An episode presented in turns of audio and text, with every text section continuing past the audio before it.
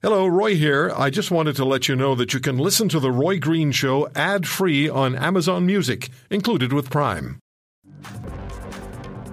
Joelle Walker joins us now. She is the Vice President of Public Affairs for the Canadian Pharmacists Association, and the association say they're able to inoculate up to 3 million Canadians weekly, yet they've received no definitive information on their vaccine rollout participation. Ms. Walker, thank you very much for the time. So I take it that pharmacists across the country are ready to go. Absolutely. I mean, they've become the top provider of flu shots over the last few years. This year, they administered more flu shots than any other provider across the country. Um, they have the expertise, and uh, probably pharmacists are known for being just so convenient uh, and accessible to most Canadians. Where you know, five, you know, most Canadians live within five kilometers of their pharmacy, so they're the ideal place to bring vaccines closer to home and and manage um, as part of you know other efforts happening um, this COVID vaccine uh, campaign. So I read that Shoppers Drug Mart, which is the largest chain in, in the country, has had some preliminary discussions with some provincial leaders, but nothing beyond that. Uh, that seems to me to be uh, unusual because, again, as you pointed out, regular flu vaccine shots are given by pharmacists annually. So what's going on, do you think? What's great to hear is that most governments have hinted or have suggested that you know that pharmacies will have a role to play at some point. Um, you know, and that's sort of inevitable. But the what you mentioned earlier is that we ideally would need more information as soon as possible to start planning for pharmacy purposes. Um, and and that just means that you know it's helpful for pharmacies to know when exactly or or approximately when they might get some of the supply, how much they might get, um, and what kind of supply, you know, what kind of vaccines they'll get. And that allows them to plan sort of workflow in their pharmacies to make sure that they have the right capacity because we're talking about, you know, the potential to have, you know, a million plus Canadians going through their pharmacy doors every week to get these vaccines. So the earlier governments can sort of include pharmacies in the planning process, the better.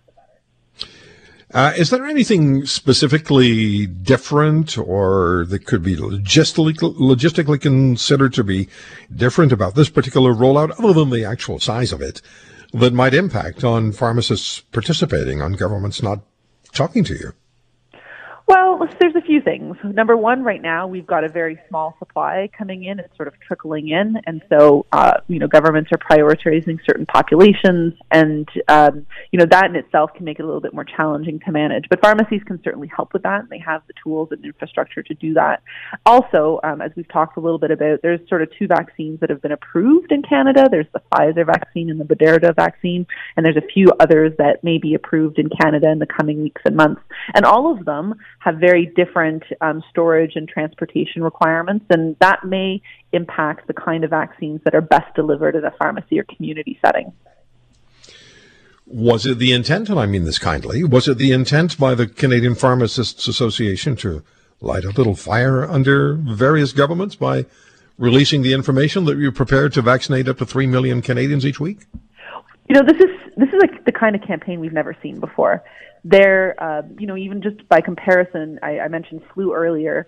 Um, every year, we immunize about 30% of Canadians against the flu, give about 30% of flu shots. So that's, you know, if we're talking about, you know, maybe tripling that campaign to immunize almost the entire population, we want to make sure everybody's ready. And our job is to sort of is to raise the raise concerns or or point out the ability of pharmacies to do this to support governments uh, as they're planning their processes um, and just to make sure that pharmacies and other health providers are at the table when they're making those discussions. And and, and that allows um, everybody to kind of come out with a campaign that's going to be successful, uh, that's going to give Canadians confidence to get their vaccines done um, when it comes time to to their you know their turn.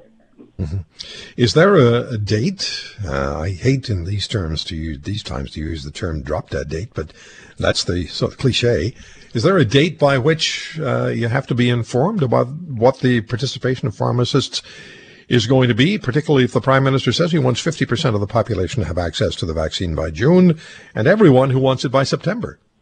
Luckily, the infrastructure is there in pharmacies. So while we want to be able to make sure we have the ability to plan, uh, you know, the, the, the, the ability is there now.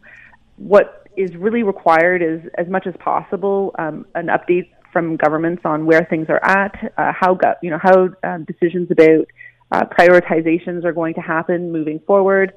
just to give some sense of timelines, it doesn't have to be precise to the day, but give a sense of what that might look like and what Okay. farm, you know, what what vaccines are going to be available at that time. You know, we've been Okay. talking a little bit about the types of, um, you know, the kinds of Canadians who are getting their vaccines now, um, prioritizing seniors and vulnerable populations.